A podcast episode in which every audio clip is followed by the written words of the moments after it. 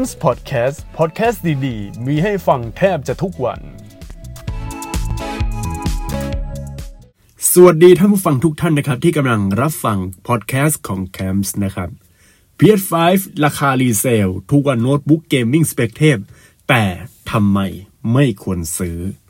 ก่อนอื่นนะครับขอออกตัวก่อนครับว่าตัวผมเนี่ยเป็นคนที่ซื้อเครื่องเล่นเกม PS5 ในราคา resale เหตุผลตรงๆก็คือตัวผมเงินถึง แล้วก็อยากจะลองเล่นเกม PS5 ดูนะครับ ลองมีประสบการณ์จากเครื่องเล่นเกมที่เครื่องนี้ว่า ในช่วงแรกๆของเครื่องเล่นเกม PS5 เนี่ยมันเป็นยังไง ซึ่งอาจจะขัดแย้งกับอุดมการณ์ที่ต่อต้านการซื้อเครื่องเล่นเกมแบบ resale อยู่บ้างฮะแต่ว่าสิ่งที่ผมได้จากการซื้อเครื่อง PS5 ราคา resale ก็มีน้ำหนักมากพอที่จะเล่าให้เพื่อนๆฟังในพอดแคสต์ตอนนี้ครับเผื่อชั่งใจว่า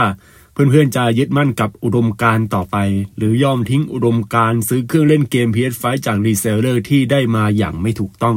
ซึ่งนับวันนะครับความกวนบาทาของพ่อค้า reseller ก็ทำเอาแฟนเกมไม่พอใจมากขึ้นกว่าเดิมฮะอย่างการโพสต์ใบเสร็จเพื่อเย้ยๆ community gamer console ในบ้านเรา พอโพสต์เสร็จเขาก็ลบโพสต์ทิ้งไปครับ ซึ่งร้านที่เปิดให้จอง PS5 ก็ไม่ได้ประกาศอย่างชัดเจนว่ามันเกิดอะไรขึ้นครับ แต่ที่ดูรู้ นี่เป็นเรื่องที่รับไม่ได้แน่นอนในหมู่ของ community เกมคอนโซลในบ้านเรา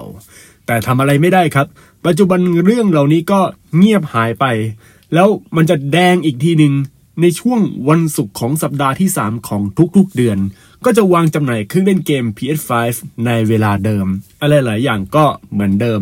แม้แต่ content creator สายเกม PlayStation ก็ต้องโพสต์แจ้งข่าวอะไรเดิมๆ รู้ทั้งรู้แต่ก็พูดไม่ได้ ก็ต้องทำหน้าที่สื่อมวลชนที่ไม่สามารถให้ความคิดเห็นส่วนตัวได้เต็มที่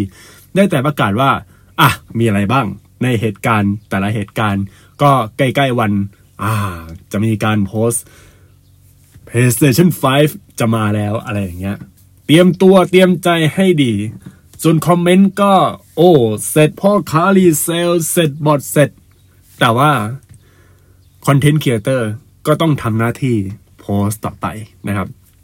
อย่างไรก็ตามครับ แม้ว่าราคาเครื่องรีเซล PS5 จะแพงกว่าที่เป็นจริงร่วมหมื่นกว่าบาท แต่ถ้าลองไปดูโน้ตบุ๊ก gaming สเปคเทพๆนะครับ จะพบว่า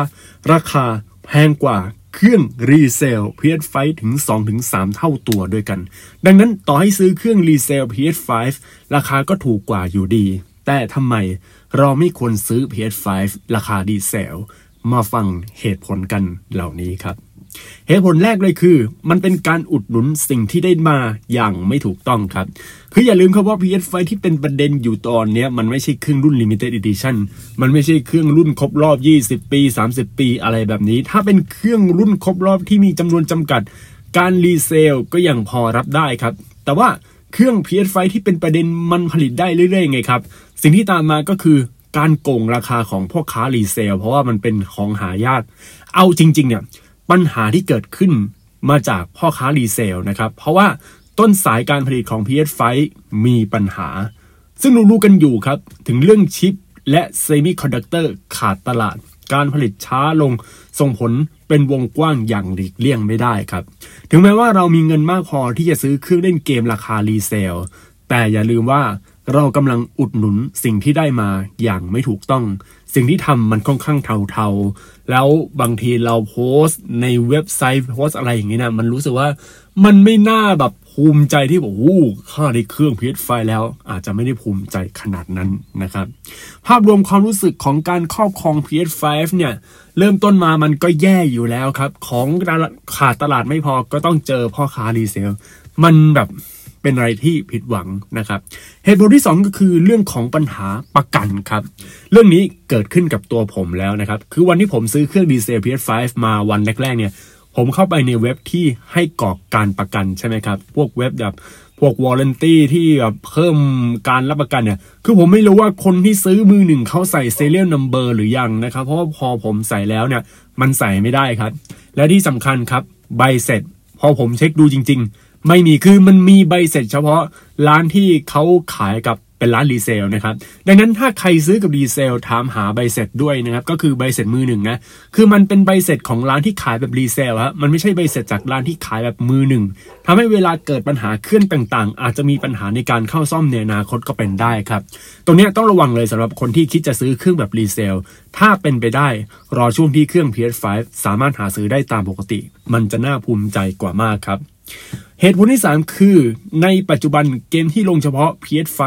มีไม่กี่เกม อันนี้มันต้องซื้อเครื่อง PS5 จริง ๆ แล้วลองเล่นลองอะไรอย่างนี้เลยนะครับ ถึงจะบอกเหตุผลนี้ได้ครับ เกมที่ลงเฉพาะ PS5 คืออะไรครับ ก็คือเกม Exclusive ที่ลงเฉพาะเครื่อง PS5 เท่านั้นนะครับ ซึ่งปัจจุบันมีไม่กี่เกมที่รู้สึกว่าเฮ้ยมันเหมาะสมแล้วก็มันดีก็คืออย่าง Demon Soul Ratchet Clank Rift Apart แล้วก็ Returnal ครับ นอกนั้นเป็นเกมที่ลงในเครื่อง PS4 ด้วยนะครับ คือจริงๆอะมีอยู่เกมหนึ่งคือเกม Deadloop แต่ว่าเกม Deadloop เนี่ยเขาลงใน PC ดังนั้นเกมนี้ผมน่าจะไม่นับนะครับ เพราะว่ามันลงใน PC ด้วยฮะ แล้วพอมานั่งดูเกม Exclusive ใหม่ๆ ที่ลงในปีนี้นะครับ แล้วก็เป็นหนึ่งในเกมที่ โอ้โห ขึ้นทิ้งแล้วน่าซื้อนะครับ อย่าง Horizon Forbidden West แล้วก็เกม Gran Turismo 7 แล้ว เกม God of War และ Ragnarok ที่กำลังจะมานะครับ เอาจริง ๆ เกมเหล่านี้เนี่ย เดิมทีจะลงให้กับเครื่อง PS5 เท่านั้นครับ แต่เนื่องจากปัญหาเรื่อง supply chain ทำให้อย่างที่เห็นครับ เกม Exclusive ต้องลงให้ PS4 ด้วย เพื่อกระตุ้นยอดขายมากกว่าเดิม แต่ว่าเป็นการแก้ไขปัญหาที่เหมาะสม แล้วก็มันดีที่สุดแล้วในตอนนี้นะครับ และถ้าถามว่าเกมเฉพาะ PS5 มันมีแรงจูงใจมากพอจะซื้อเครื่อง PS5 ไหมคำตอบคือไม่ขนาดนั้นครับ เกมเหล่านี้เป็นเกมที่ดี แต่ถ้าถามผมว่ามันสนุกและถึงขนาดต้อง must have PS5 เนี่ยก็คงไม่ขนาดนั้น ส่วนใหญ่เกมที่ขึ้นหิ่งอย่าง PlayStation อย่าง Uncharted The Last of Us เนี่ย มันล้วนอยู่ในเครื่อง PS4 ครับ และถ้าเล่น PS5 จริง ๆ จะพบว่าเหมือนตัวเครื่องมันมาก่อนการเกินไป เพราะเกมหลายๆเกมยังคอสเจนกันอยู่ และภาพที่ออกมามันไม่ได้แตกต่างแบบสุดขั้วขนาดนั้นครับ ดังนั้นในยุคนี้ยังไม่จำเป็นต้องซื้อเครื่อง PS5 มาเล่นครับ ต่อไปครับเหตุผลที่ 4 คือเกม Exclusive ของ PlayStation ทยอยพอร์ตลง PC สำหรับคนที่มี PC อยู่แล้วนะครับ ถึงแม้ว่าอาจจะไม่ได้พอร์ตมาดีครับ แต่อย่างน้อยเนี่ยคนที่เป็น PC Master Race ก็สามารถสัมผัสประสบการณ์การเล่นเกมที่เคยเป็น Exclusive ได้และจุดเด่นของเกม PC ก็คือ สามารถลงมอดได้ด้วยครับทำให้ประสบการณ์การเล่นเกมไม่เหมือนกับที่เล่นในคอนโซล มีทั้งมอดน่าเล่นแล้วก็มอดไม่น่าเล่นครับสำหรับผมเนี่ย ในฐานะคนเล่นเกมทั้ง PS5 PC ที่เป็นโน้ตบุ๊ก gaming นะ สิ่งที่เกมฝั่ง PC ทำได้มีหลากหลายมากครับ เช่นปล่อย frame rate ได้เยอะ support กับจออัตราส่วนโคตรกว้างนะครับ ต่อได้หลายจอทำให้เกม Exclusive PlayStation เนี่ย พอมาลงใน PC เราอาจจะได้เห็นอะไรแปลกๆ ไม่เหมือนกับที่เล่นบนคอนโซลครับ อย่างไรก็ตามครับปัญหาการเล่นเกมที่เคยเป็น Exclusive บน PC ก็มีปัญหาคล้ายๆกันคือเรื่องของการ port มาที่ไม่ดี เช่นกินสเปคเยอะ แล้วก็เรื่องของ Key Mapping ที่มันยังหลงเหลืออยู่อะไรแบบนี้นะครับ สิ่งที่ควรรู้ในการซื้อเครื่อง PS5 แบบ resale ก็คือทุกการซื้อคือการสนับสนุนให้คนทำอะไรแบบนี้อยู่เรื่อยๆนะครับ มันคือการทำร้าย community โดยทางอ้อม ถ้ามองในแง่กฎหมายไทย โอเค มันไม่ผิด แต่ว่าถ้าเป็นประเทศที่พัฒนาแล้ว ทุกวันนี้ยังมีช่องโหว่ให้ทำอะไรแบบนี้อยู่เรื่อยๆ นั่นหมายความว่าคือจริงๆอะมันผิด แต่ว่ามันยังมีช่องโหว่ครับ แต่ผมค่อนข้างมองโลกในแง่ความจริงมากกว่านะ ซึ่งในยุคนี้เนี่ยมันค่อนข้างเทาๆไปแล้วครับ คือถ้าคุณมีเงินก็ซื้อได้ แต่สำหรับผมแม้ว่าผมซื้อเครื่อง resale ซึ่งเป็นการ support พวกไอ้พวกเนี้ยไปในตัวเนี่ย แต่ผมก็แอบแทงพวกนี้เหมือนกันว่า เฮ้ยซื้อไปแล้ว แล้วมันมีข้อเสียอะไรยังไงบ้างครับ คือถ้าซื้อมาแล้วเนี่ย จะเจออะไรบ้าง ผมก็เล่าในพอดแคสต์ตอนนี้ครับ ซึ่งสรุปทั้งหมดนะครับ ถามว่ามันดีกว่าหรือมันแย่กว่าอะไรยังไงครับ โดยรวมมันแย่กว่า และในตอนนี้เนี่ย อย่าเพิ่งซื้อเครื่อง PS5 โดยเฉพาะราคา resale ครับพบกันใหม่ในพอดแคสต์ตอนหน้าครับ สวัสดีครับ c a m s Podcast Podcast ดีๆ มีให้ฟังแทบจะทุกวัน